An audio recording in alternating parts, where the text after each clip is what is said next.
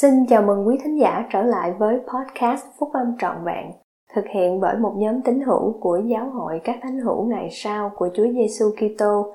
Chúng tôi xin được chia sẻ cùng quý vị các nguyên tắc phúc âm giúp chúng ta có một cuộc sống hạnh phúc từ những bài viết đăng trong các tạp chí của giáo hội phát hành định kỳ vào mỗi tháng.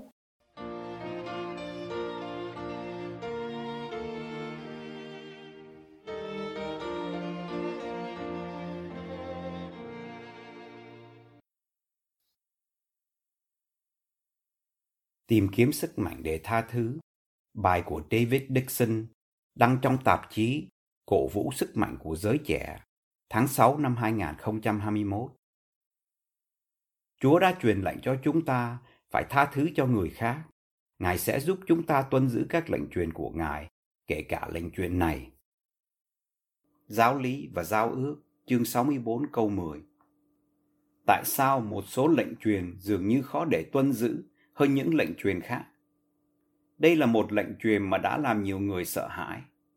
Ta là Chúa, sẽ tha thứ cho ai mà ta muốn tha thứ. Nhưng các ngươi được đòi hỏi phải biết tha thứ tất cả mọi người.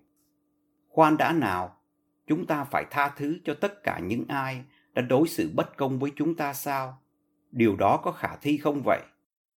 Việc tha thứ cho một ai đó vì đã nói lời thô lỗ với ta hoặc vì đã giành gấp miếng cuối cùng trong bữa tối thì còn có khả năng. Nhưng còn những người gây cho ta những tổn thương sâu sắc thì sao? Còn về những sự xúc phạm nặng nề mà có thể gây tổn hại hoặc ảnh hưởng lớn đến cuộc sống của ta. Đôi khi, khả năng tha thứ cho một ai đó mà đã làm tổn thương chúng ta một cách nặng nề có thể là quá sức đối với chúng ta. Nhưng đây là tin tốt lành.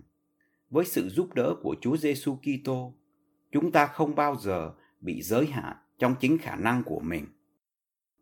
Một Kitô hữu người Hà Lan có tên Corey ten Boom đã tận mắt khám phá ra quyền năng của việc cầu xin Thượng Đế giúp bà tha thứ cho một người nào đó. Bà và chị gái Betsy của mình bị giam trong các trại tập trung trong đệ nhị thế chiến. Corey và những người khác chịu đựng sự hành hạ khủng khiếp từ những tên lính quản ngục Đức Quốc xã chị gái Betsy của bà thậm chí đã chết bởi sự hành hạ đó. Corey thì sống sót. Sau chiến tranh, Corey khám phá ra quyền năng chữa lành của việc tha thứ cho người khác. Bà thường chia sẻ thông điệp của mình trước công chúng. Mặc dù vậy, một ngày họ, bà có một kinh nghiệm để thật sự kiểm chứng lời nói của mình. Sau một bài diễn thuyết trước công chúng, một trong những người lính quản ngục tàn bạo nhất ở các trại tập trung đã tìm gặp Corey. Ông ấy nói với Corey rằng sau chiến tranh, ông ấy đã trở thành một Kitô hữu và đã hối cải những điều khủng khiếp mà ông ấy đã làm khi còn là lính quản ngục. Ông ấy đưa bàn tay mình ra và nói, bà sẽ tha thứ cho tôi chứ? Mặc cho tất cả những gì bà đã học hỏi và chia sẻ về việc tha thứ cho người khác, Corey đã không thể chấp nhận bàn tay của riêng người đàn ông này và tha thứ cho ông ta. Bà không thể tự mình làm được bằng bất cứ cách nào. Sau đó bà đã viết, thậm chí khi những ý nghĩ giận dữ, thù hận sôi sục trong lòng, tôi đã nhìn thấy tội lỗi của những ý nghĩ đó. Tôi đã cầu nguyện, thưa Chúa Giêsu, xin hãy tha thứ cho con và giúp con tha thứ cho ông ấy. Tôi cố gắng mỉm cười và tôi cố gắng giơ tay ra. Tôi không thể làm được. Tôi không cảm thấy gì cả, ngay cả một tia lửa nhỏ của lòng nhiệt tình hoặc lòng bác ái. Và như vậy tôi thầm cầu nguyện một lần nữa. Thưa Chúa Giêsu, con không thể tha thứ cho ông ấy.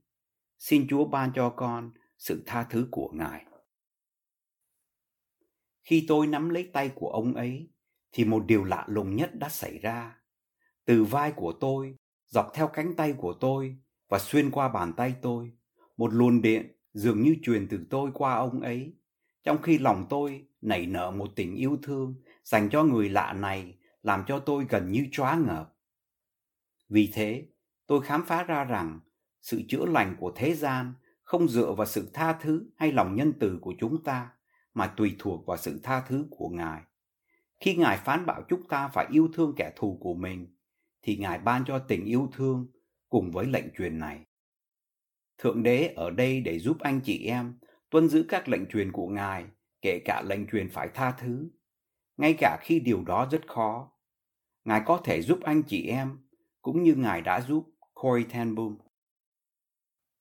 Cuộc sống thật khó khăn, nó thật hỗn độn, và chắc chắn là nó đầy những con người có quyền tự quyết mà Thượng Đế đã ban cho.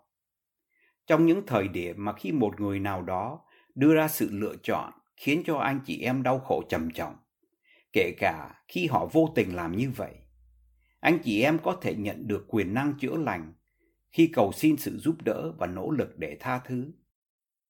Sự tha thứ cho người khác mang lại sự chữa lành cho tâm hồn anh chị em.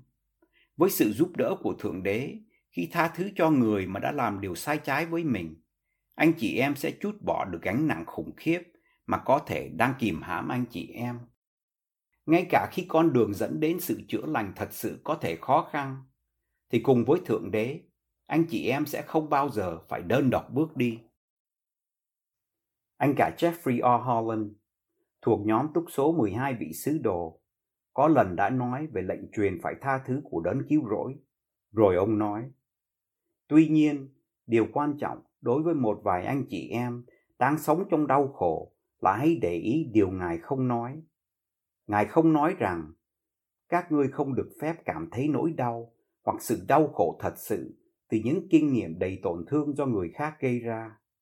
Ngài cũng không nói rằng để được hoàn toàn tha thứ, các ngươi phải tiếp tục một mối quan hệ không lành mạnh hoặc quay trở về tình trạng bị ngược đái, bị tổn thương nhưng ngay cả khi những hành vi xúc phạm nặng nề nhất có thể xảy đến, chúng ta có thể vượt lên khỏi nỗi đau của mình, chỉ khi nào chúng ta đặt chân lên trên con đường của sự chữa lành thật sự.